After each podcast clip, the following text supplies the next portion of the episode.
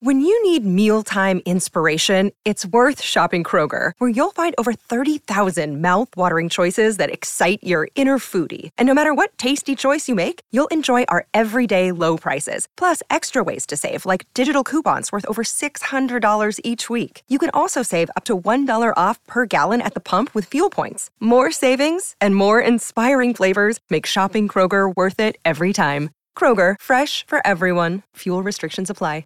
Mother's Day is around the corner. Find the perfect gift for the mom in your life with a stunning piece of jewelry from Blue Nile. From timeless pearls to dazzling gemstones, Blue Nile has something she'll adore. Need it fast? Most items can ship overnight. Plus, enjoy guaranteed free shipping and returns. Don't miss our special Mother's Day deals. Save big on the season's most beautiful trends. For a limited time, get up to 50% off by going to BlueNile.com. That's BlueNile.com. Another day is here, and you're ready for it. What to wear? Check. Breakfast, lunch, and dinner? Check. Planning for what's next and how to save for it? That's where Bank of America can help. For your financial to-dos, Bank of America has experts ready to help get you closer to your goals. Get started at one of our local financial centers or 24-7 in our mobile banking app. Find a location near you at bankofamerica.com slash talk to us. What would you like the power to do? Mobile banking requires downloading the app and is only available for select devices. Message and data rates may apply. Bank of America and a member FDIC.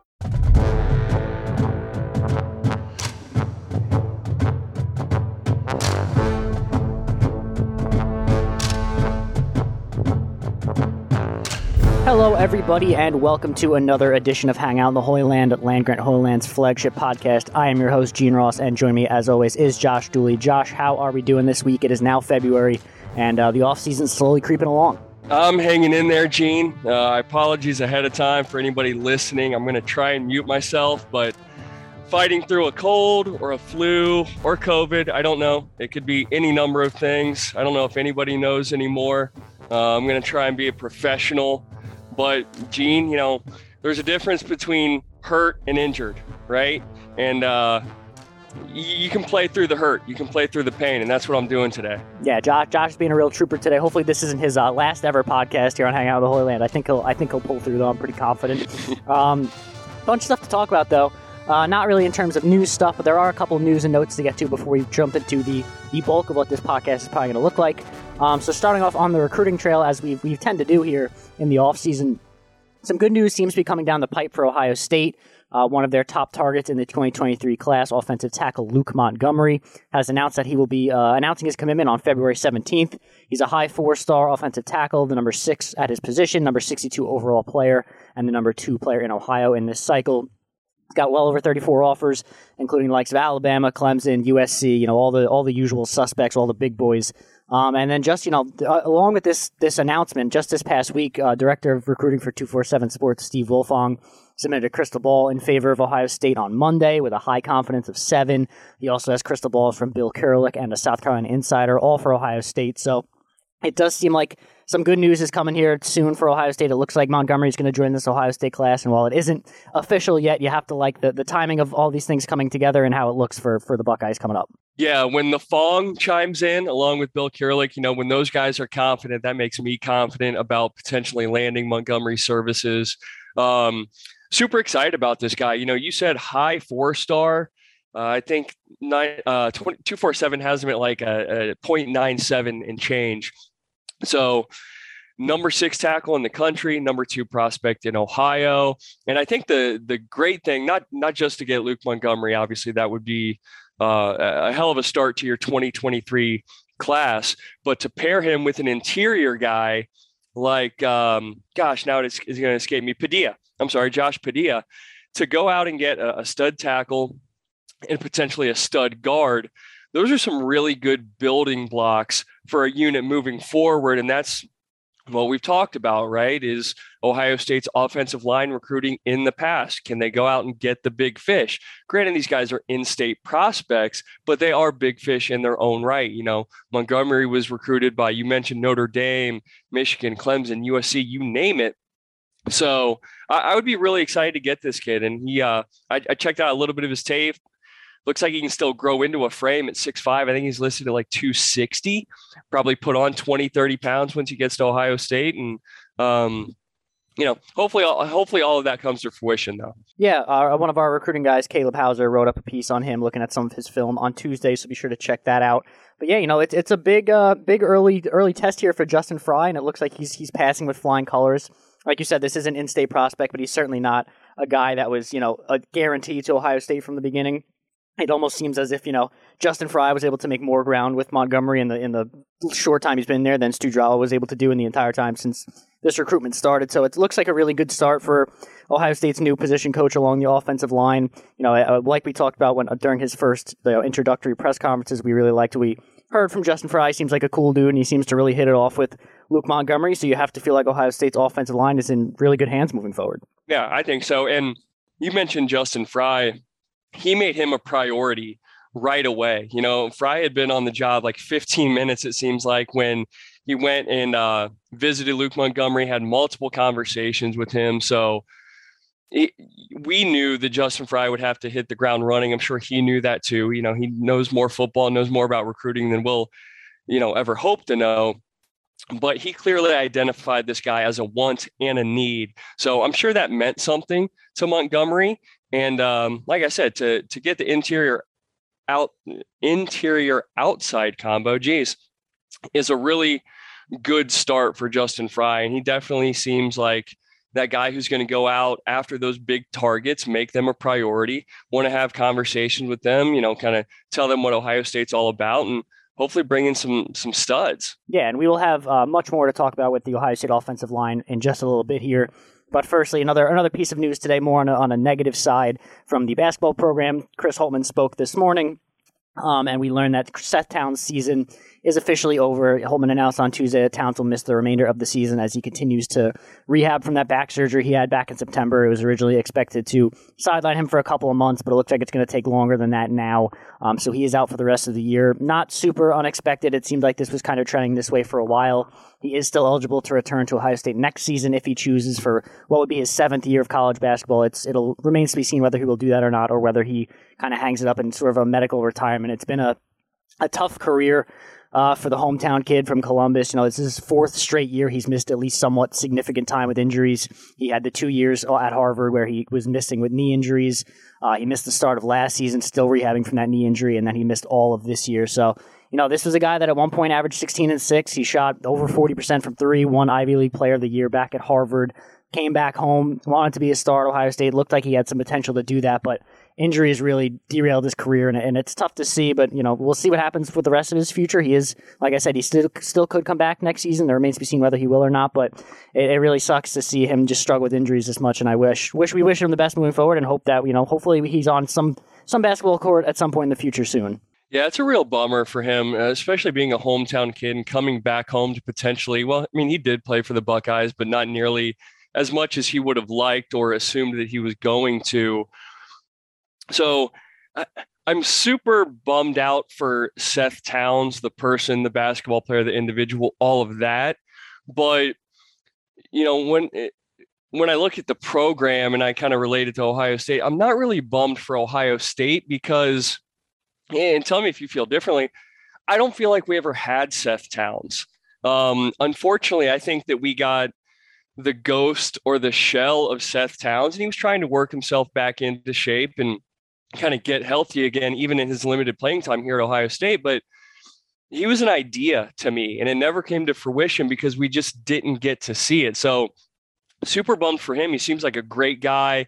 I hope that he's got a lot to fall back on. He's got that Harvard education, obviously, but for the Ohio State Buckeyes basketball team, this doesn't really make a difference, you know, in, in how I view them this year and moving forward. And, and really, I don't even really think about what could have been because it, it it never really happened. Is that sort of the the same vibe that you get? Yeah, it really stinks. And like like you know, he was obviously a really good player, and but like you mm-hmm. said, you know, even last year when he was playing, he clearly wasn't his full self, and he was still kind of rehabbing as he was playing from that knee injury. It was a really you know really really brutal knee injury from from all sounds of it. But yeah, like you said, I mean, he's a really smart kid. He seems to, you know, to be a really good kid off the court. Um, so I'm sure he has a really bright future ahead of him, whether that's in, you know, some form of basketball coaching, what have you, or in just, you know, the, the real world at large. I think he'll do quite well for himself. But yeah, it does stink. Like you said, he wasn't really a huge part of this Ohio State team at any point. So it's not a, a massive loss for Ohio State. Obviously, would have been nice to have another kid who could score like him off the bench and, and bring some more size to this team that needs it. I do think that, you know, the, the Justice Sueing injury is obviously a more pressing matter just because of how important Justice Sueing was to this team last year. But uh, I think Chris Holtmann really would have liked to have someone like Seth Townsend there, maybe eat some of the minutes that you're giving to a guy like Joey Brunk, who doesn't, you know, hasn't been terrible, but doesn't bring a ton offensively, and you know is able to stretch the floor with a guy like Seth Towns. So obviously a loss. I wouldn't say it's you know not important, but it is like you said. It's not.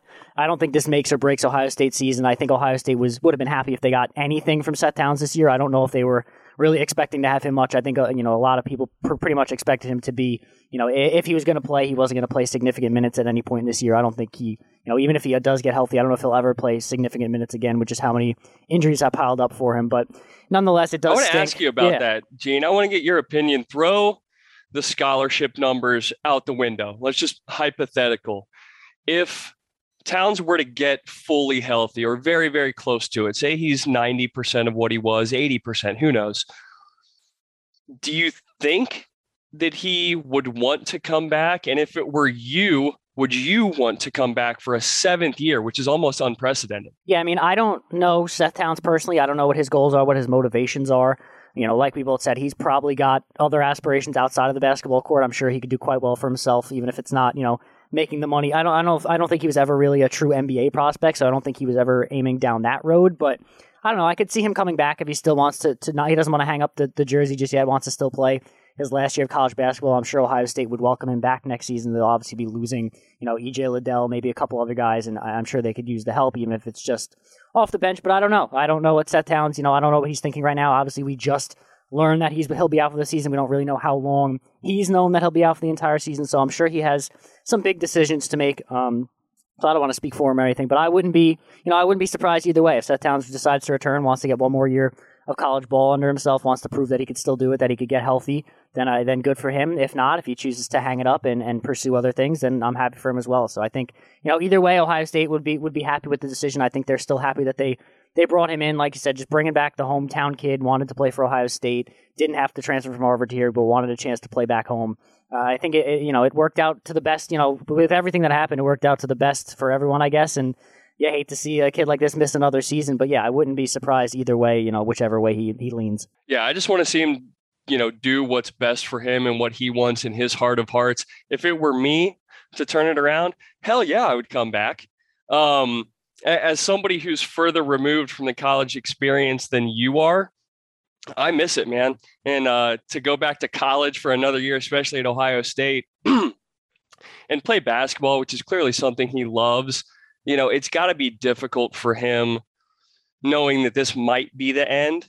You know, if he gets healthy, is it going to kind of eat away at him like what if you know could i have done and gone back and done anything? But that's that's all so hypothetical and it's really it's it's not up to either one of us obviously so just whatever he wants to do uh, you know i wish him all the luck in the world and you know maybe sticks around the program too. He, he seems like a really good kid so um, I, I i think he's going to be good in the long run yeah, I mean, if Ohio State wanted to offer me another year with free room and board and free food, and you know, I, I, would probably go back. But I also don't have a Harvard education, so I don't know. Maybe our maybe our motivations are a bit different. But I think you know, yeah. you and I would both like to go back to for, for another free year of Ohio State. But maybe he has he has other things on his mind. So we'll that remains to be seen, and we will we'll see how that plays out over the course of I guess the next you know pretty much year uh, at this rate. So that's that's really it in terms of news and notes.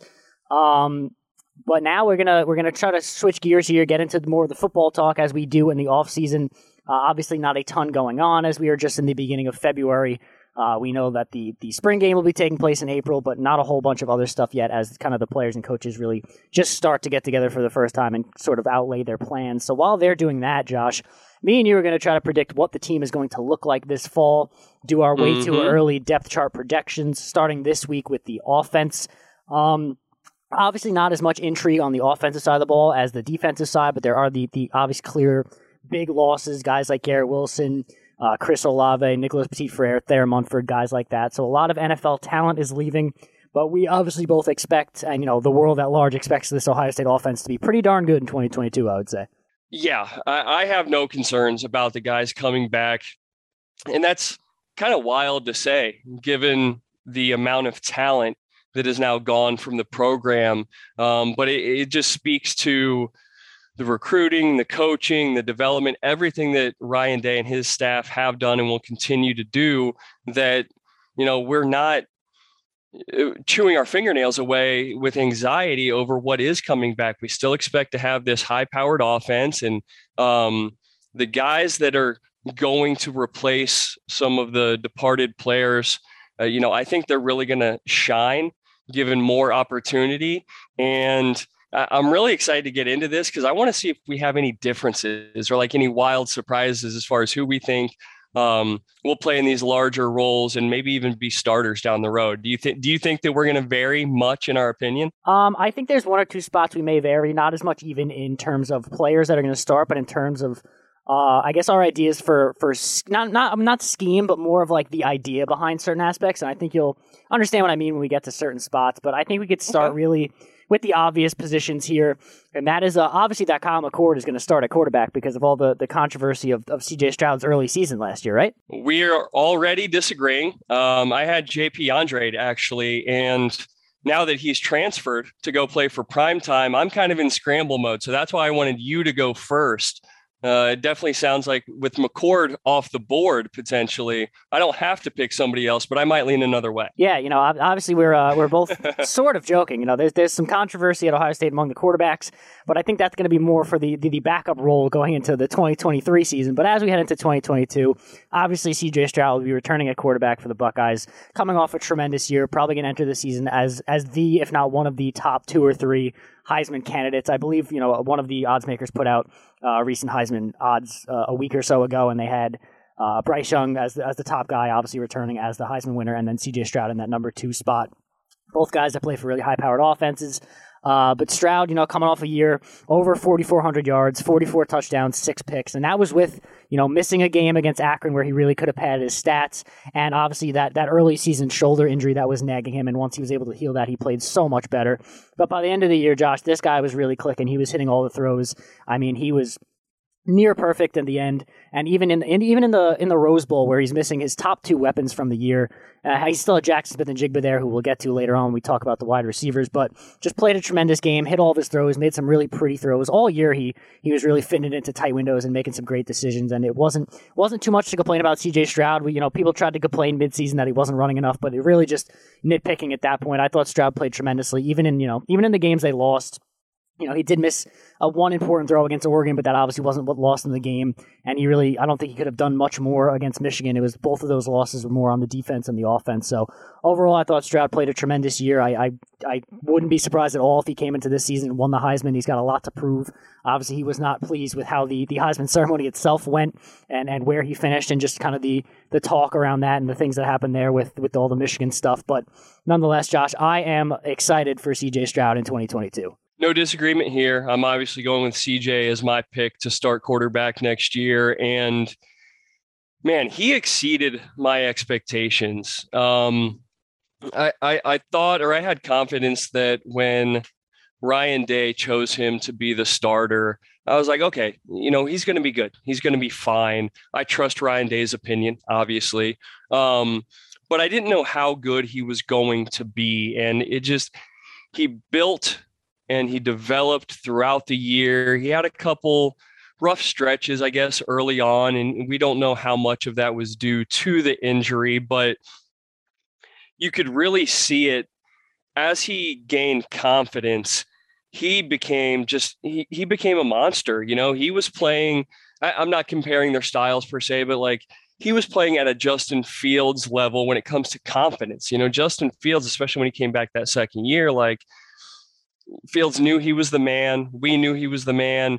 And, you know, he just, it seemed like he got better and better and better. And he trusted himself. He trusted his players. And he was like, I can do anything out here. And CJ sort of developed that mentality in a short period of time, really. I mean, if you go from maybe like game three or four to game like nine, 10, when he really started to just all cylinders, um, it, it didn't seem so gradual, but from one week to the other, one week to the next, he would just he would be one percent better. It, it, seemed like to me, and so by the end of the year, he was running this offense like a, a well-oiled machine, and I think that he's going to continue to do so in 2022.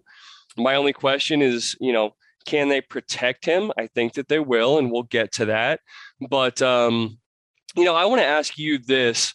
Uh, don't give me his numbers or anything, but do you think Garrett Wilson and Chris Olave made CJ Stroud or vice versa? Or do you think it was just this combination of, you know, CJ was going to be good no matter who was out there. And, and the same thing goes for the wide receivers. You know, I guess my question is Are you fearful of any drop off because he does not have those two elite wide receivers out there? Three, really, but he lost two of them. So do you fear any drop off from Stroud? What what makes me confident in, in not having any of that drop off is obviously first his performance in the Rose Bowl against what was a, a good defense, mm-hmm. albeit a, an injured secondary against Utah, but a good defense, and we saw what he could do. Having not even really worked a, a full, obviously he worked the full offseason with the guys that are on the roster, but those guys weren't getting first team reps up until the Rose Bowl. But what really, you know, what impressed me most about Stroud is that we saw at times that Justin Fields kind of used, you know, he really only targeted Chris Olave and Gary Wilson for most of his final season at Ohio State. But but CJ Stroud kind of moved the ball around a lot more. And the fact that Jaxon Smith-Njigba finished the season as the leading receiver on the team with all three of those guys just shows that he wasn't afraid to just hit whoever was open. You know, he wasn't looking downfield saying, "Oh, well, well Chris Olave's down there somewhere." And, I, am not saying that the guy like Justin Fields did that because obviously he was tremendous as well. But C.J. Stroud seemed to have the utmost confidence in whoever he was throwing to. He seemed to be confident in himself. I think that you know, while Fields and Stroud are both very different styles of quarterbacks, I think that they both play with the same kind of quiet confidence where they're never, you know, they're not mm-hmm. super fiery. They're not like out there being a rah rah guy. They're just kind of minding their own business and, and doing the damn thing out on the field. And, you know, that you could, you could feel their confidence, but you don't really see them like exuding it and like yelling and like being all crazy. They're just very quiet, very, very humble, just doing their thing and out there and trusting in their own, in their own powers, trusting in their offense.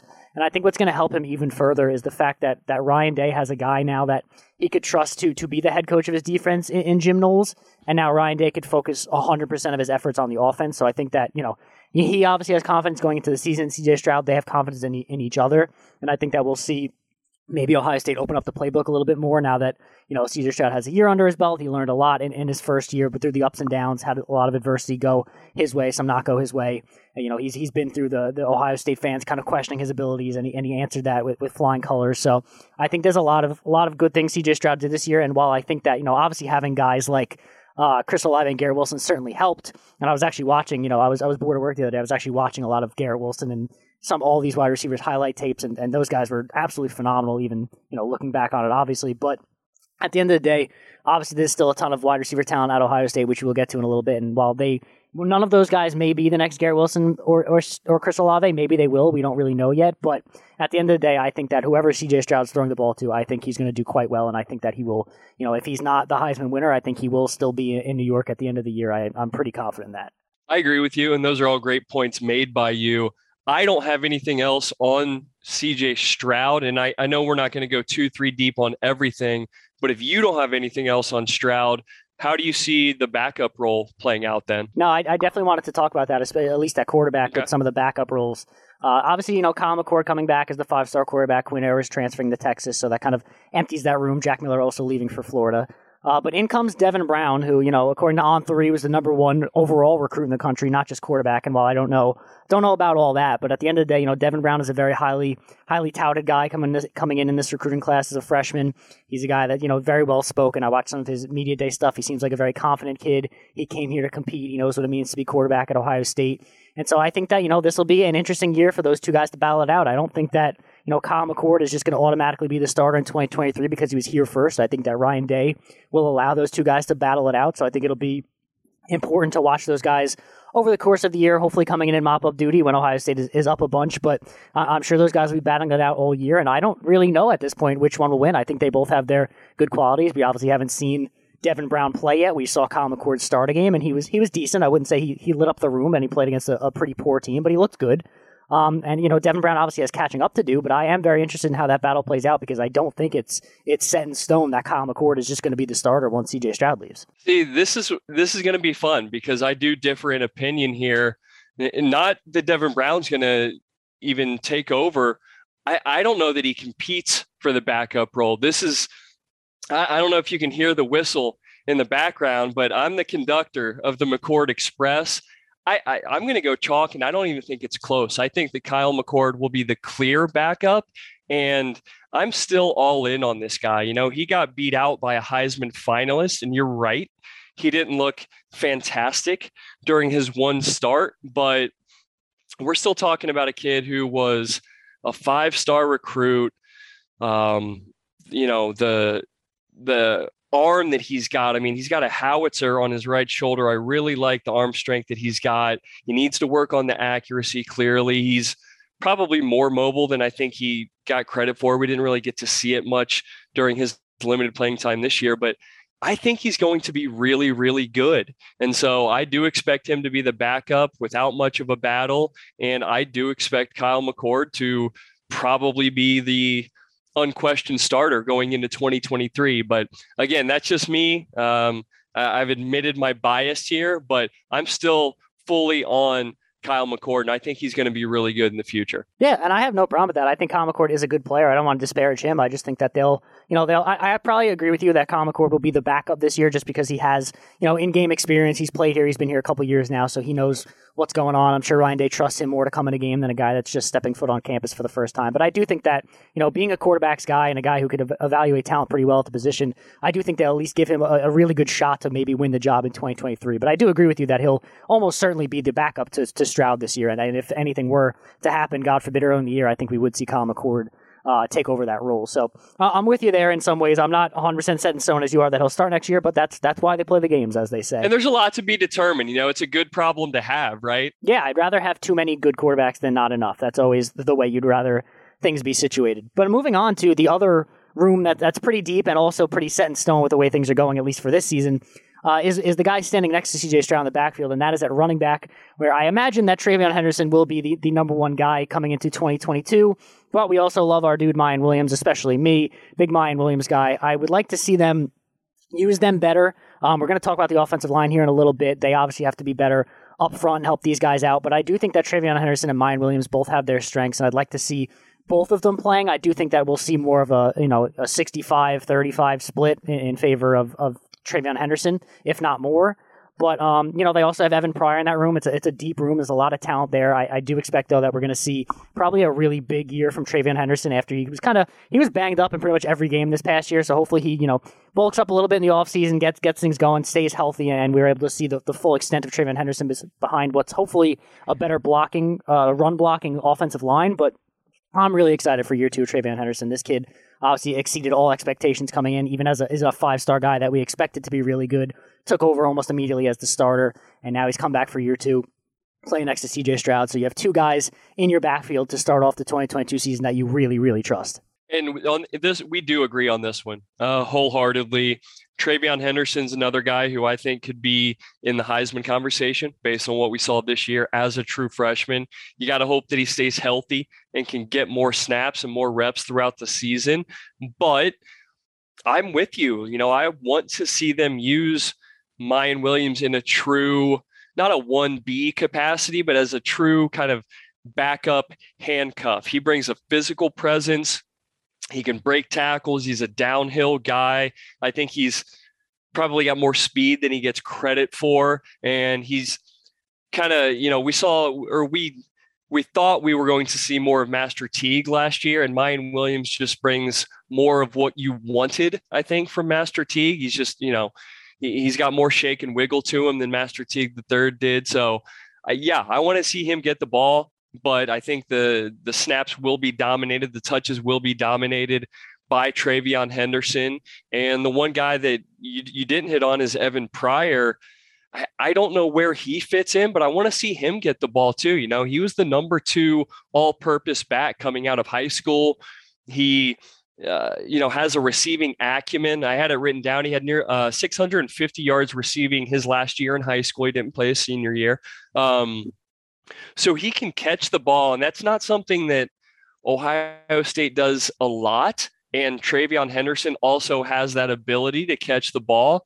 But I'd like to see them find um, you know, maybe it's a package or just a, a, set or a number of plays for Evan Pryor to get involved too, because I think there's a lot of talent in that backfield, but it's it's hard to come off of TreVeyon Henderson, right? It's hard to put him on the sideline when he is so well rounded and versatile himself. So yes on TreVeyon Henderson, yes on Miyan Williams as the clear backup, but I do want to see Evan Pryor get involved as well. Yeah, it is. You know, once again, it's one of these problems that you, would rather have than not have. It, there are yep. just it's it's a good room. Like all three of these guys seem to have their strengths, and you know, while while TreVeyon Henderson and Miyan Williams are ahead of Evan Pryor, and we haven't seen him a ton, I do agree that he has a skill set that could be used by Ohio State. I think he's a very similar player to a guy like maybe Curtis Samuel, and obviously you wouldn't use him as as hefty as bit. they use Curtis Samuel, but a guy I know Ohio State doesn't use the H back role a bunch, but you brought up his ability to catch the ball, kind of throwing him in the slot sometimes, and maybe just throwing passes out of the backfield, maybe line up him and TreVeyon Henderson both in the backfield at the same time and, and running some passing sets out of that. I do want to see overall Ohio State use the running back pass more this season. I think it's a really good safety blanket, and we've seen what TreVeyon Henderson could do with the ball in his hands. I, I wouldn't hate to see more screen passes to TreVeyon Henderson and more wheel routes. It seems like every single time they did that, it worked pretty much every mm-hmm. time. There isn't really a linebacker who could cover TreVeyon Henderson's speed one on one out of the backfield. So I think utilizing that a bit more would certainly be be good to have on your on hand. Uh, maybe some two running back sets, like I said, having Trey and Miyan in the backfield, and maybe Miyan as the, the more running threat, and then having Trey coming out of a, of a play action pass, and you have him on the sideline. So what I don't want to see is is a guy being put out wide like they did for no reason with Master Teague a few times. And while I trust, you know, I trust TreVeyon Henderson to catch the ball more than I trust Master Teague, but putting out a running back as an out wide decoy is, is dumb and is, is kind of a waste of having a guy on the field. So let's not do that anymore. But yeah, I'd like to see more running back pass. I think, like you said, TreVeyon Henderson and Miyan Williams both have their, their strengths. And while I think they could both do the other one's job because I do agree that Miyan Williams is probably faster than he, people give him credit for. Uh, he, he's good at bouncing off tackles. He's more of that, that bowling ball style runner, whereas TreVeyon Henderson is more of a, a, speed and finesse guy. So there's certainly ways you could use both of them effectively, especially to give you know one another a breather if they need it. So I'm excited to see both of those guys. Hopefully, all three of those guys in some capacity this season. And I think that you know overall Tony Alford's doing a great job, and Ohio State's running back room is in really good shape. Yeah, I think the one thing that's interesting, and you know, you don't want to project, and you, you hope that nobody leaves. And I know we don't love having this conversation, but I'm curious to see what happens with that third string running back because they didn't go out and bring in, you know, the Uber recruit this year. They did bring in Dallan Hayden, who is another uh, is another like really good all around back. He can catch the ball as well, but they didn't go out and get another TreVeyon Henderson or Evan Pryor, right? And so I wonder if the third string running back come, you know, spring practice maybe starts to look elsewhere. And the only reason I say that or even bring it up is because TreVeyon Henderson's only going to be a sophomore. So, eh, you know, and Miyan Williams is going to be a junior. So, whoever ends up as that third string running back is very likely to be in the exact same spot the following year. So I know that's a lot of projection, but you know, is is that third stringer going to want to sit in that spot for two years? Yeah, I'm gonna be honest with you. I'm I was a little surprised, not really surprised, but I was a little surprised that Miyan Williams didn't potentially mm-hmm. leave this offseason because I, and obviously I'm very glad he didn't because I like him a lot as a player, but I, I think he could be a star for many other teams, and, I, and unfortunately he's blocked by one of, if not the best running backs in the country, which, you know, it, it's tough in that regard. But this is a guy coming out that wasn't a really highly rated recruit. Ohio State kind of just grabbed him as, as an extra spot in the class. They needed another running back. And he's turned into a really good player. And I think that if he went to a school where he was the number one guy, he could put up some really gaudy stats. And I'm not even saying he has to go to like a MAC school. I think he could do really well at, at an ACC or another Big Ten school as the number one guy out of the backfield. So I'm a little surprised that didn't happen, but I'm glad he's still around. I think, you know, hopefully Ohio State's to talk to him a bit and been like, hey, we're gonna, you know, we're gonna use you a lot this year, even if you aren't the number one guy. So I'm glad to see him stick around. But yeah, like you said, you know, in the world of the transfer portal, you never want to predict guys leaving, but it is starting to be a little bit of a crowded room. I know they're looking at, you know, a five star like Richard Young in the next class, so could be more, even more talent coming in. I wouldn't be surprised if one of those guys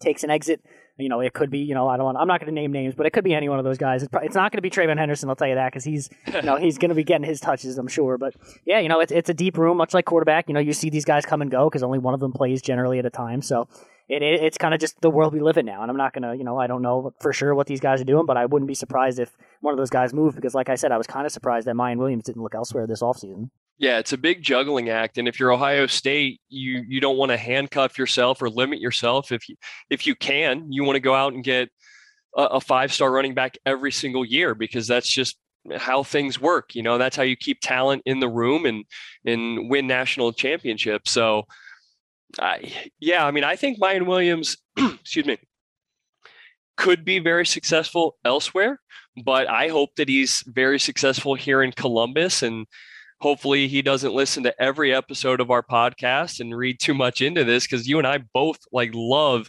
Miyan Williams, but it is going to get and it, it's becoming very crowded. So at the very least, I'm interested to see kind of the long term ramifications of everything. But eh, eh, you know, we're still on the same page though that TreVeyon Henderson, we're going into the next year with a top end back, and you you go from there. Yeah, I'm certainly not going to complain about it. Hey, it's Kaley Cuoco for Priceline. Ready to go to your happy place for a happy price? Well, why didn't you say so? Just download the Priceline app right now and save up to 60% on hotels. So, whether it's Cousin Kevin's Kazoo concert in Kansas City, go Kevin, or Becky's Bachelorette Bash in Bermuda, you never have to miss a trip ever again. So, download the Priceline app today. Your savings are waiting. Go to your happy place for a happy price. Go to your happy price, Priceline.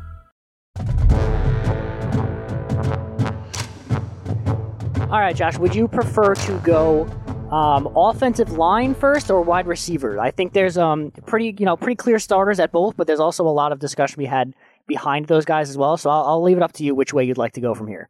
Let's go offensive line. Let's go offensive line. All right, let's do it. So there's, you know, in my mind, the offensive line is going to be very interesting. Obviously, new new position coach Justin Frye. We're going to go back to having a, a, real offensive line made up of you know two tackles, two guards, and a center, and not four tackles and a center. Um, it worked great in pass pro, not so great in, in run blocking, as we, we saw very evidently pretty much every single game. Um, so next year it's going to look a bit different. Obviously, there are the guys returning. Um, I, I, think that you know Luke Wypler will maintain his spot as the starting center. Uh, Dawand Jones will, will be the starting right tackle. Those guys are both the, the returning starters.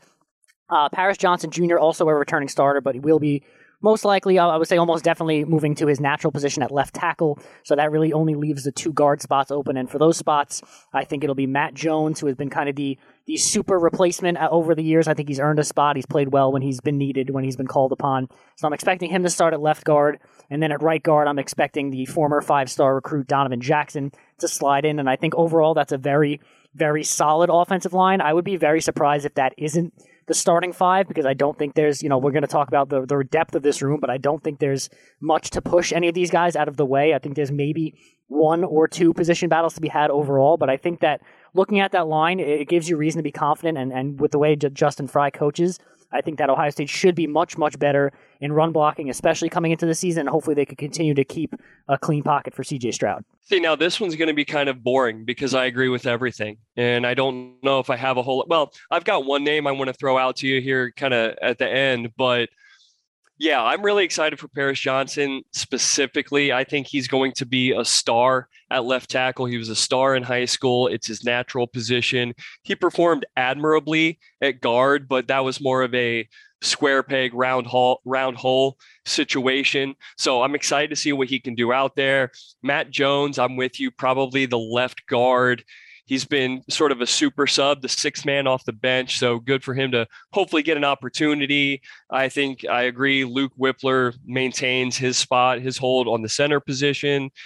Donovan Jackson, another guy I'm excited about. I'm with you. I think he's your right guard, and he's probably your right guard for the next two or three seasons. And Dawand Jones is sort of the obvious one. So, no dissent on this side amongst the hosts. Uh, I'm with you across the board the Harry Miller thing gets sort of interesting. I mean, we'll see what happens with Harry Miller. Who knows? It's sort of an odd year that he's coming off of. We don't know if he's fully healthy. We don't know what's going on with him really.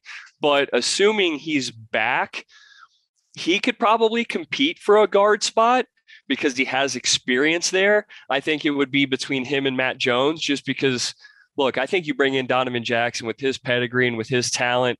I, I would be very, very surprised if he is not a starting guard Matt Jones, you know, he's performed admirably and he's come in and been, like I said, that super sub, but he hasn't earned a spot as of yet. So maybe he and Harry Miller battle that one out.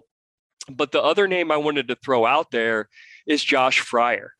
Josh Fryar, two years ago, I think it was like in spring practice, but during the offseason was running with the ones. And I think some of that was just maintenance for other guys and attrition and injuries and things like that. But the coaches liked what they saw out of him as a left guard prior to the 2021 season. I'm kind of getting my years all jumbled up here. So I, I would say keep an eye on him. He, I think he was kind of categorized as more of a tackle last year, but I think he can move around. And like I said, he was playing that left guard position during the offseason a few seasons ago. So he's a guy I'm interested in. He was a three star recruit, uh, didn't come in with a ton of hype, but he was the top player out of Indiana. And you never know with those interior guys, right? Like they're not the the sexiest names all the time, but you know, he's a guy I'm going to be interested in. And I, and I don't think you can ignore the Frye and Fryar correlation if you see where I'm going there. So who knows? Maybe Josh Fryar's a, a name to keep an eye on. Yeah, so the the one position I said really, or one position battle I said could potentially be was me thinking of Harry Miller, another guy that I was kind of surprised didn't elect to, to take the transfer route this offseason. But I do think they will give him at least a chance to compete for center. I, I, think Luke Wypler was solid last year. I don't know if he was spectacular. It's hard to really stand out as a center, but I thought he did admirably. And I, you know, obviously Harry Miller, recruited as a center, has played some guard, so maybe he's that he becomes the Matt Jones of the team, sort of that super sub if they need somebody at center or at guard. Josh Fryar, I, I like you brought him up. He's a guy that's super versatile, and I think that he would he could kind of play any of the positions. I think that if they need a, backup tackle in a pinch, I think they would look to Fryar first. Um, Harry mm-hmm. Miller is probably their interior sub, and then Josh Fryar is their outside sub. Even though he is a guard, he's played both as you as you mentioned. But but behind those guys as the backups, it's it's real thin on this offensive line. Justin Frye is going to have his work cut out for him on the trail or maybe even in the transfer portal because, you know, if you look at some of the other names here, outside of Josh Fryar as a potential backup tackle, you really only also have a guy like Enokk Vimahi, a, a junior who hasn't got much play, uh, Zen Michalski, a redshirt freshman. Uh, it, it's really barren out there. And then at the guards, you got, you know, redshirt freshman Ben Chrisman, uh, Trey Leroux, incoming freshman Carson Hinzman. There's just not a ton of proven depth behind these guys. So health along that offensive line is is going to be really important for Ohio State this year. I think this is the first time in a while where there hasn't been at least you know you know one or two really impressive guys waiting in the wings at at least you know one at a tackle, one at a guard spot, or one in the interior spots. But it, it's not the depth of this offensive line this year is not great, and I am of all the things on offense that I'm concerned about. I think that the offensive line depth is the one that's like almost number one on my list because of just the amount of unproven, unproven like talent on this roster behind the starters. I, I, I am I'm very confident in the starters, but if something were to happen one of them, I don't really know where the Buckeyes turn here. That's a very important thing to bring up, and you know, great job by you. it is very unproven as you get further and further down the depth chart.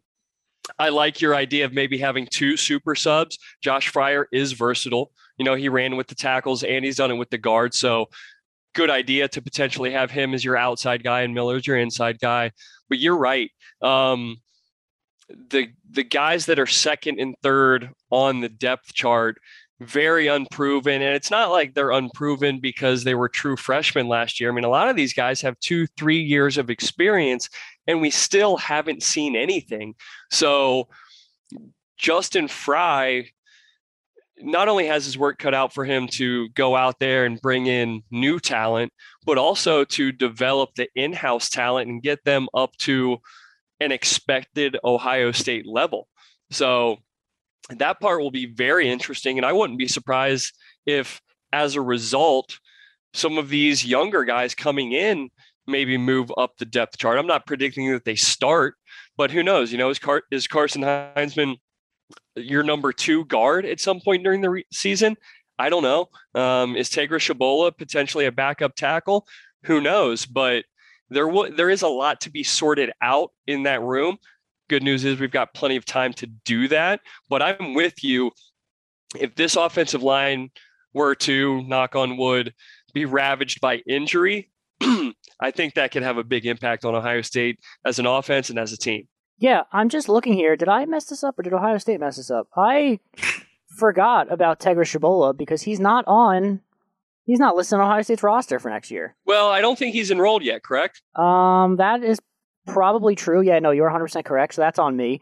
Uh, but yeah, George Fitzpatrick and Tegra Tshabola, two guys coming in in this freshman class that also could play, you know, a role as, as reserves, and they may have to, given the rest of, of, the people on this roster. So it remains to be seen. Like we said, the, the starters should be more than fine. I think they'll actually be really, really good. And if, if everything plays out the way it should, I think they'll be better than they were last season. And, you know, it's, yes. it's super important that they are better in run blocking because I want to see the full extent of TreVeyon Henderson. And while he was good last year, he was pretty much forced to do everything on his own and, and create his own holes back there more often than not. So having having actual guards on the field uh, is, is helpful. Having an offensive line coach that knows what he's doing is helpful, and I think that the players on the field are very, very good. So all of that coming together should produce a very good offensive line uh, to protect for C.J. Stroud, to block for TreVeyon Henderson, and also to allow C.J. Stroud to hit some of these wide receivers. And boy, does Ohio State have wide receivers, Josh. Yes, they do. I think we're going to be different here, maybe in a spot, but another position where it's an embarrassment of riches right? We're going to name three starters, I assume. And, you know, who knows? We could be wrong on two of them. We know one, but, you know, we could swing and miss on two of these starting positions. And it, it may not be a bad thing because that guy who comes and, and rises up the depth chart is going to jump some really talented, talented guys ahead of him. So, however this shakes out, I think it's going to be a very good situation but there are some some spots to figure out for sure. Yeah, I think I have a very good feeling that we're going to have two of the three same starting receivers and then a different third. So before before we get into that, I actually have a question for you about the obvious starter, and that is Jaxon Smith-Njigba coming off just a tremendous season, will likely be the, the favorite for the Biletnikoff coming into 2022. Um, my question for you, Josh, is obviously he's going to start Jaxon Smith-Njigba. He's going to be Ohio State's top wide receiver. Him and CJ Stroud have just an unbelievable rapport built up between the two of them. It seemed like, you know, whenever Ohio State was in trouble, Jaxon Smith-Njigba was open over the middle, which begs the question, does Ohio State keep Jaxon Smith-Njigba in the slot as the number one guy, or do they look to move him outside? I think personally he's more valuable in the slot because of how easily he was able to get open over the middle and be that safety blanket for CJ Stroud, but maybe he wants to play outside, prove to his NFL talents. We know that in NFL, you know, talent evaluators like to see that guys can play inside and outside because they'll be asked to do the same at the next level. So I'm interested in what your opinion is. I think the best case scenario would be to leave him in the slot, especially with some of the other wide receivers around him and how some of these guys are built and, and the stature of some of these other dudes. But what do, what do you think about JSN? Obviously, he's going to start, but where do you think he will be starting?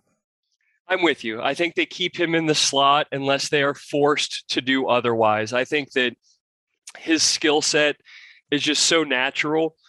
The way that he can, excuse me, um, make plays after the catch, run after the catch, get open over the middle. Uh, you know, you look at a guy like, and look, I'm not comparing them, but look at JSN and Cooper Kupp, who's getting ready to play in the Super Bowl, right? The Rams keep Cooper Kupp in the slot the majority of the time because he's just so damn good there. Um, it's natural for him. Could he go and play outside? Does he? Yes, in certain packages. But if a guy's a 10 out of a 10, why mess with it? So I do think that they keep him there unless, like I said, one of the guys on the outside just isn't cutting it because I, I do think JSN can be plenty successful on the outside. He's just, he's so natural in the slot that I, I think you don't move him unless you absolutely have to. Yes, I am. I am very excited for more JSN. I'm assuming that they will leave him in the slot. He's six foot even, so it's not like he's he's short, but he's not as big as some of the other wide receivers on the roster. Um, speaking of other big wide receivers on the roster, I think that the second wide receiver that we will have in common is Marvin Harrison Jr. Do you have him in your starting three? I don't know. I don't know. I want you to give me your starting three, and then I'll kind of I'll give you my thought process because I'm very torn for you know particular reasons. So um, I want to sandbag a little bit and let you go with all three of yours. All right, it's fine by me. So obviously, I will have JSN in the slot where he belongs. Uh, my other outside receiver is going to be Marvin Harrison Jr. He's six foot three. He's the tallest receiver on the roster. Um, we saw what he could do in the Rose Bowl. We know who his dad is. I, I have pretty high confidence for Marvin Harrison Jr. being a very, very good wide receiver at Ohio State. He reminds me a lot of a guy like Michael Thomas, except with a with a Hall of Fame NFL dad uh, to help him along the way, as well as Brian Hartline, the best wide receiver coach in the country. So I have incredibly high hopes for a guy like Marvin Harrison Jr. And then on the other side, on the outside, my third star is going to be Emeka Egbuka, who I also think might differ from your top three. I really like what I've seen from him. Obviously, he's played a little bit on special teams. He showed what he could do with the ball in his hands. Didn't get a ton of throws his way, but I really like him as a prospect. I really liked him as a player in Columbus. I think he's going to be a very good wide receiver on this team. We saw a little bit of that in the Rose Bowl, but I think those are your top three. I wouldn't be surprised if you have a couple differences because, like you said, there's just so much talent in this room. Uh, what Brian Hartline's been able to do on the recruiting trail and in development has been phenomenal. But that is that is who I would have jotting, jotting out there um, on opening day if I was Ohio State at my wide receiver spot. And if you were the coach, like those are three outstanding wide receivers, and I couldn't fault you for that at all. Where I'm kind of torn is I, I'm super high on Julian Fleming still. I think that this guy was the number one wide receiver coming out of high school. He is an insane athlete.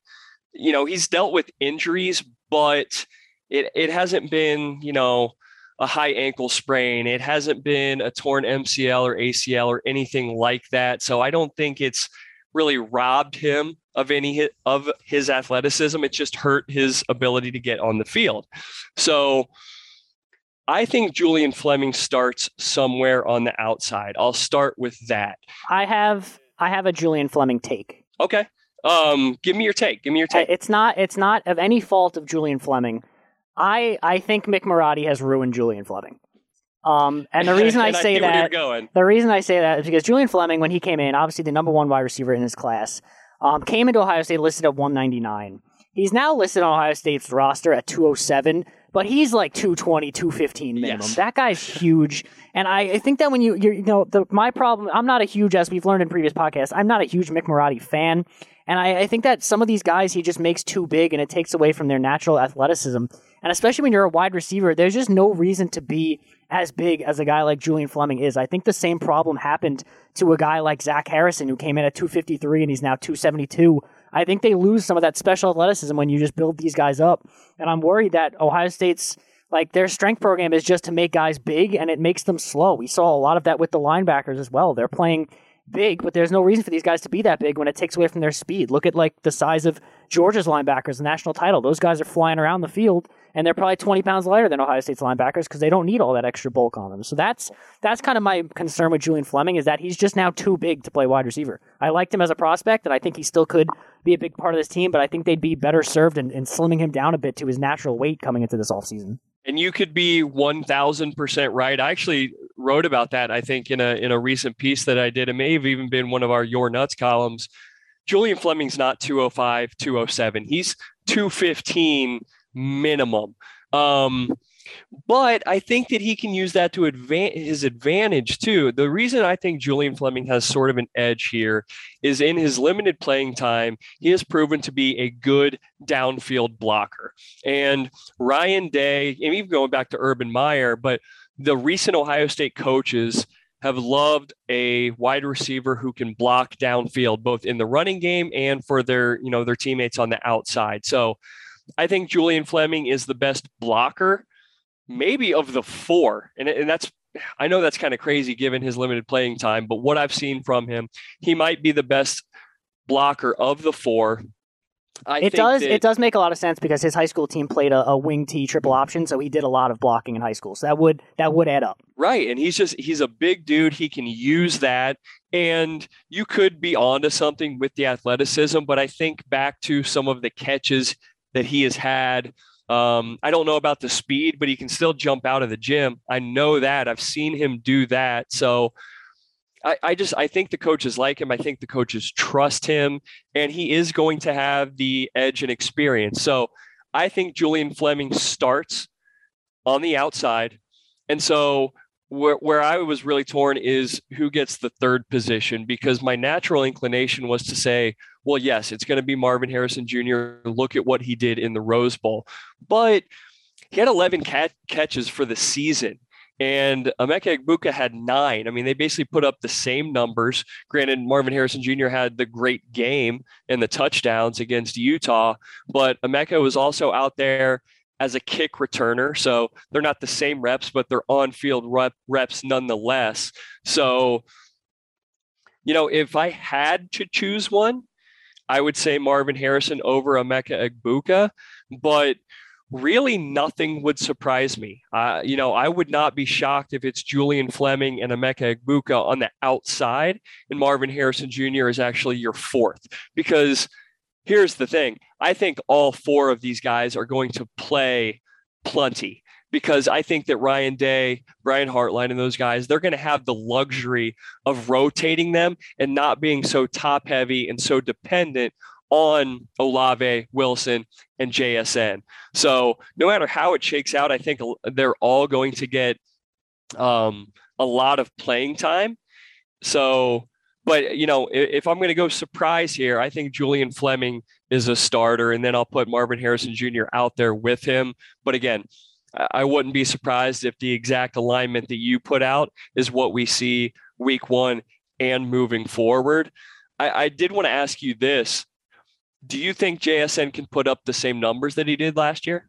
I don't really see why not. I mean, it's the same quarterback and the same offense, and while maybe teams won't have to, at least early on, maybe won't have to be, you know, worrying as much about the outside receivers. I think they'll learn pretty quickly that the outside receivers are still pretty darn good, even if they aren't wearing the names Wilson and Olave on the back of their jerseys. So maybe it'll take a little longer for him to get going because teams will be more focused on him early on. But, you know, from what we've seen from him, I have no reason to think he won't put up similar numbers or, and, and play just as well. I mean, his ability to get open is unmatched. He makes every catch. He's he's like a faster KJ Hill. He was just so dependable over the middle all the time for this offense. He was able to make, you know, fantastic plays with the ball in his hand even after the catch. So I, I liked everything, every part of his game. I think he'll be another high Ohio State NFL draft pick, and I'm I'm very confident in him. But just to kind of kind of like uh group everything together here and get the last position out of the way as we continue to talk wide receivers.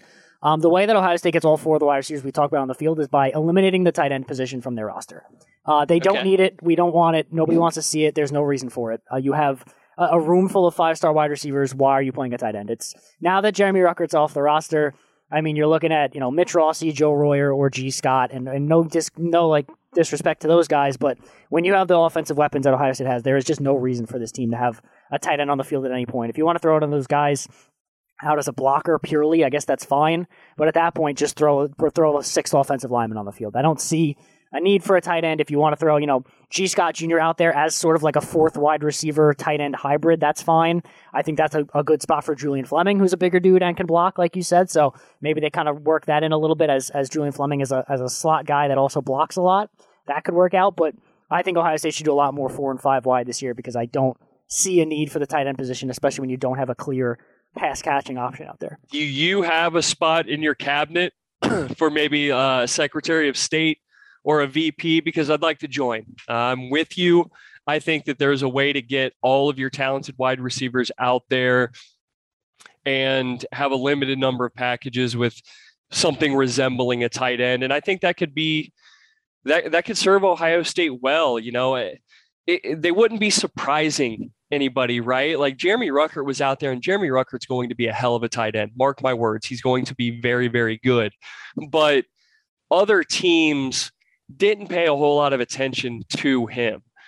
They know that Ohio State is going to spread you out and throw to their guys on the outside because that's what they want to do, or they're going to spread you out and try and get guys outside of the box um, so that TreVeyon Henderson has more space to operate. So, I'd love to see that. I don't know how realistic it is. We we occasionally see four wide receivers out there, but if you wanted to sign me up for 70% of your sets having four wide receivers, I'm game. I think that sometimes it's tough to get all of your best players on the field, but sometimes it's just the right thing to do. And if you can put JSN, who's proven, along with two number one wide receivers in their recruiting class, and also the son of a NFL Hall of Famer who had three touchdowns in the Rose Bowl. Hey, do it. You know, go for it. See what happens. Uh, I don't think you're gonna be you're gonna be uh, too bad off if that's the route you go. Yeah, uh, Jeremy Ruckert, probably one of the best pass catching tight ends Ohio State's ever had. 26 catches on the year, three touchdowns. I, I don't think the position is, is needed in this offense. If that's all you're giving to Jeremy Ruckert, I don't see why you can't spread that out better amongst some other wide receivers instead. Um, and, you know, as we continue on with the wide receivers, you know, I have, do you think, Josh, that we're going to see, you know, obviously there's those top four guys, and I think those are the clear top four guys coming into this year. Do you think we will see much of some of these incoming really highly touted freshmen this year? Because I do think there are guys who maybe could contribute a little bit and they won't get the snaps of those other four guys. But, you know, guys like Kyion Grayes and Caleb Burton really stand out to me in this class. Also, Kojo Antwi. They also have Jayden Ballard, who's been here a year or two now. Uh, Caleb Brown, another wide receiver coming in this class. I think, you know, I think Grayes and Brown are probably more of your slot guys. I've seen a lot of comparisons of, of Grayes to Olave, but I think for now he's more of a slot guy. Uh, guys like Burton and Antwi are probably more outside receivers. I think Caleb Burton is a guy who's very undervalued, at least at the end of his recruitment. This is a guy that at one point was a five star receiver, but after like getting injured and missing all his entire senior year, he dropped a ton in the rankings. And I still think he's a very, very good player and a guy that, you know, uh, Brian Hartline targeted out early. So I think a lot of these guys could probably, if it weren't wasn't for so much talent on Ohio State's roster, I think they would make an immediate impact. I don't know how much they will have now, but I think that, you know, should one of those four guys go down or, or not playing up to par, I think that they have more than enough reinforcements behind them to, to get some reps in. So I'll answer two questions. Could those young guys get on the field and produce? Yes. Will they? I don't think so. And the only reason I say that is because we probably asked the same question last year about Marvin Harrison Jr. and Emeka Egbuka, and we didn't really see them much. And when we did, it was towards the end of the year. They've had nice things to say about Jayden Ballard too, so I don't think you can forget about him. But um, no, I just I, I don't see a huge role for them only because they're going to be top heavy. I mean, there are four bona fide studs in front of them right now um, and they're studs in their own right. But I just think there's too much depth right now. But then they could be the guys that we're talking about next year, the way the same way that we are about Harrison Jr. and Egbuka right now. So I, their their time will come, but I don't see it this year. Yeah, it's just tough having all this talent, man. It's hard being an Ohio State fan. You know, it's really hard out here. The last guy that I really have a question about, maybe we could wrap up some other stuff. If you have any other stuff to talk about the offensive depth chart as a whole, uh, Kamryn Babb kind of a, a, forgotten soul on this Ohio State roster. He's been injured his entire career in Columbus. Is a guy that came to Ohio State as, as a top 100 recruit. A- any chance of him getting on the field over under 0.5 catches for Kamryn Babb this year? If he is healthy, I would guarantee he gets on the field at some point in some capacity because of what he's meant to the program, because of how the coaches feel about him. The, health is the big thing. But I do think that if he's healthy enough to play, he's still got that old pedigree. I'm not saying he gets a starting position. He's probably not even on the two deep.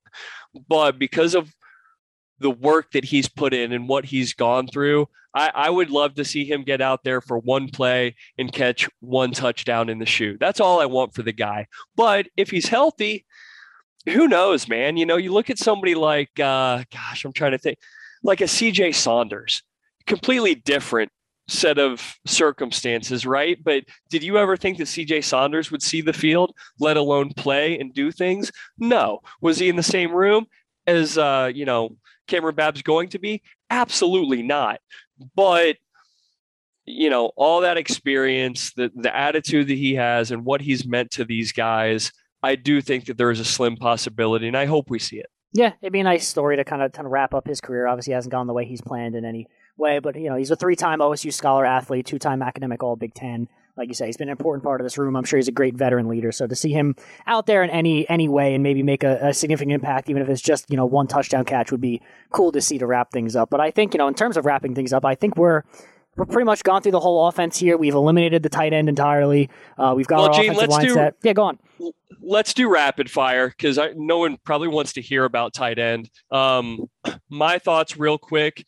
I think Mitch Rossi is a weapon in some, you know, some manner. They used him last year. He can block, he can pass a little bit or catch a little bit, he can run a little bit. He's probably your de facto. Um, I want to see Gee Scott Jr. out there as a sort of a move tight end catching passes, which I know Ohio State doesn't do very often. But as a whole, I'm very concerned. And those are my thoughts on the tight end position. Over under 12 catches for Ohio State's tight end this year, not including Gee Scott if they use him as like a wide receiver hybrid. Okay, well, if you're taking him off the table, then I'm going under. Yeah, I, I think that's entirely fair. Like, I just, I can't.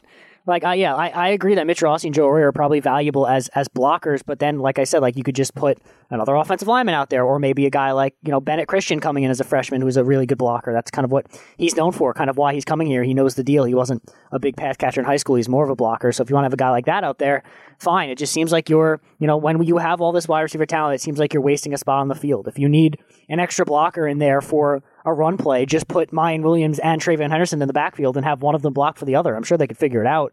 So I just, I don't know. I don't want to, I don't want to talk crap about the tight ends on this roster, but I think they're very well aware that they are not, you know, they don't have a Jeremy Ruckert this year, and there's no really reason to to waste targets or waste throws on that position right now when you have you know, potential all your entire roster is made up of, of future first round NFL wide receivers. Yeah, I, I think it speaks volumes to the fact that a ninth year fullback is, for all intents and purposes, your starting tight end, and everyone knows it. So um, I have concerns there. Uh, like I said, I'm with you. Let's try the four wide receivers. I'd like to see Gee Scott out there in some capacity. I think he can be a weapon if he can figure out some things about the tight end position, learn how to block a little bit better. But um, that there's the most uncertainty there, but I don't know that it needs to be a big worry of ours when we're talking depth chart here. Yeah, I don't I don't know how many other teams could lose uh, like two first round wide receivers, two two first round potential first round like uh, offensive linemen, and like have very little concern about the guys replacing them, like almost none at all. Like obviously we said we have our concerns about the offensive line depth, but the starters look pretty darn good. We obviously have a ton of wide receiver talent. C.J. Stroud, TreVeyon Henderson, Miyan Williams, all those guys are gonna, you know, we hope to perform as well as they did, if not better, than this past year. So I, you know, Ohio State obviously had the number one offense in the country last year, so they can't get much better than that. But at the end of the day, I think we should see a pretty similar output from Ohio State this season, just hopefully with a, a better defense on the other side. Yep, I'm with you. Confident about the offense moving forward. It it seems a bit top heavy, but it, it, seems like that every year. And then there's a guy or two or three that step up. So no concerns moving forward. It may look a little bit different schematically without Jeremy Ruckert, but I think that this offense will continue uh, to really dominate next year. Yeah, I think I think the best way to put it for this Ohio State offense is that it has a, a, probably a higher ceiling than last year's team did, but a, but a lower floor and I think that that floor could be elevated with a with a if the rushing if the rushing attack looks better and if the offensive line is able to run block better because I do think you know a couple injuries here and there could derail things a bit but if Ohio State's able to have a more consistent run game CJ Stroud's looking the way he is you know one or two wide receivers are are playing at the level we expect them to then I think all overall things will be more than fine and you know we're going to talk defense next week but as long as they're you know as long as they're playing at a top 65 top 70 level I think Ohio State will be in pretty good shape. That's very interesting. And I think you swayed me. I do think that the ceiling is a little bit higher. And like you said, it's funny to say that with the losses of Wilson, Olave, Petit Frere, Munford, Ruckert on down the line. But as good as TreVeyon Henderson was last year, the running game itself, you know, it was not top notch. So I do think it could be more balanced. And I that's why I actually think that you could see CJ Stroud's numbers drop a little bit. I think you could see JSN numbers drop a little bit. And I don't even know if TreVeyon Henderson has to give you 1,800 yards because I do think that there's going to be a number of guys, specifically another running back, if they block for him, um, that they can all kind of up their level and still I guess still put up the same number of total yards and total points, if that makes sense. Yeah, I think that the, the total numbers could be lower, but the efficiency numbers could be better. You know, like CJ, that, yeah. CJ Stroud was was shouldering almost the entirety of the offense in the back half of the season, and if he has a more competent run game behind him, as well as all the all the experience he has under his belt now, I think he could have a much more you know, not that he was inefficient this past year, but an even more efficient season this year. And like I said, just Ryan Day being able to focus all of his energy on the offense, kind of open up the playbook a little bit more for his now second year quarterback. I, I think that all pays dividends. And while they won't have, you know, out of the gates the the proven talents at wide receiver that they did last year, even though they will have JSN coming back, I think that overall, if if things play out the way we expect them to, I think this this offense should be in pretty good shape. And I don't think that's a, a, hot take by any means. I think that everyone expects Ohio State's offense to play well. I think it would be a, a pretty shocking thing if they didn't play well out of the gate. And, you know, we're going to talk next week about the defensive depth chart. That's really where a lot of the discussion comes in for how Ohio State's season will go in 2022. Gene, I'm just telling everyone now, uh, clear out about two hours for this defensive conversation. I've got some takes ready just in my early notes. And I, I don't even know if they're takes because there are probably what, like one or two starters that we can name with confidence or projected starters that we can name with confidence. So I, I think that's going to be a hell of a conversation. Oh, there is definitely a lot more uh, to discuss, I would say, on the defensive side. There is very few. I mean, even the, the coaching staff themselves said there's basically no. They're not. They're not writing in any starters to start the year. They're they're coming in with a clean slate, mixing things up. Obviously, what Ohio State's been doing the past couple years has not worked even a little bit.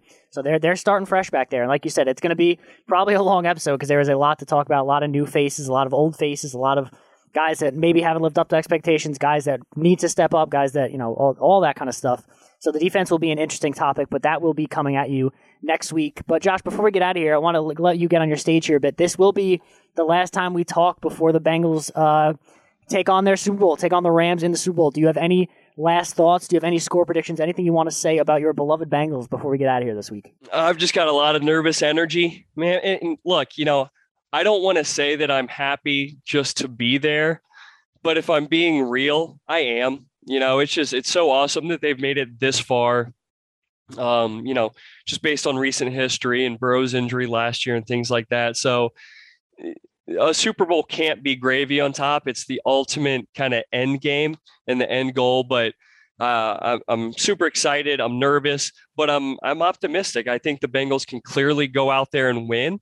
And if you're asking me for a prediction, then I'll say 34 31 Bengals. Um, and it's, I, I don't want to put another last second field goal on Evan McPherson, but I do think a second field goal by him is going to make the difference. So give me Bengals by three. It would kind of wrap up that perfect storybook ending for all of this, or, you know, the, the Burrow right. injury, everyone making fun of the Bengals for drafting a kicker, and those two guys wound up coming back and winning it. And, you know, as we all expected, the, the next team in Ohio to win a football championship is obviously the Cincinnati Bengals, just as we all thought going into the 2021. Well, Gene, I'm not going to let you get out of here, though, without your prediction. I don't know, man. I'm, I'm pretty torn. I don't really know which way it's going to go. I think it's going to be a really good game, and I, I like a 34 31 type of score. I think that, you know, the way that this entire NFL postseason has gone, all these games have been so close. It's all come down to the final possession.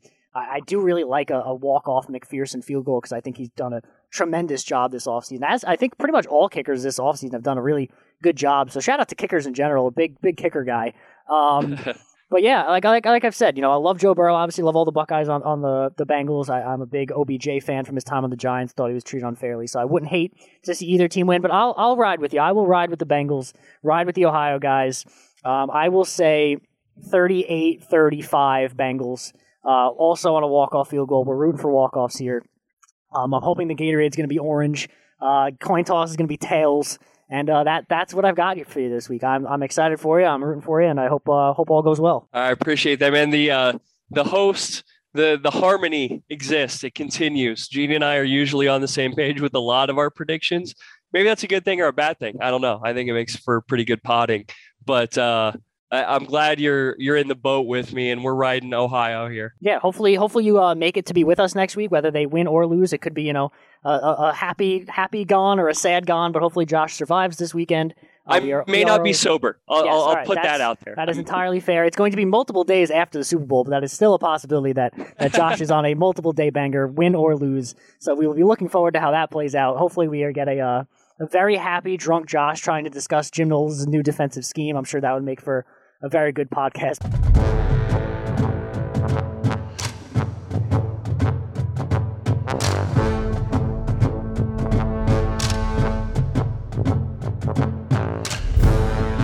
Uh, be sure to check out all of our stuff at Land Grant Holy Land. Uh, we'll be back at you next week, like we said, with defensive stuff and whatever other news breaks in the meantime. Uh, but that's really it. Be sure to like, rate, review, subscribe, all that good stuff you do for all your other podcasts. And for Josh Dooley, I am Gene Ross. Uh, and as always, go Bucks. And for this week, go Bengals.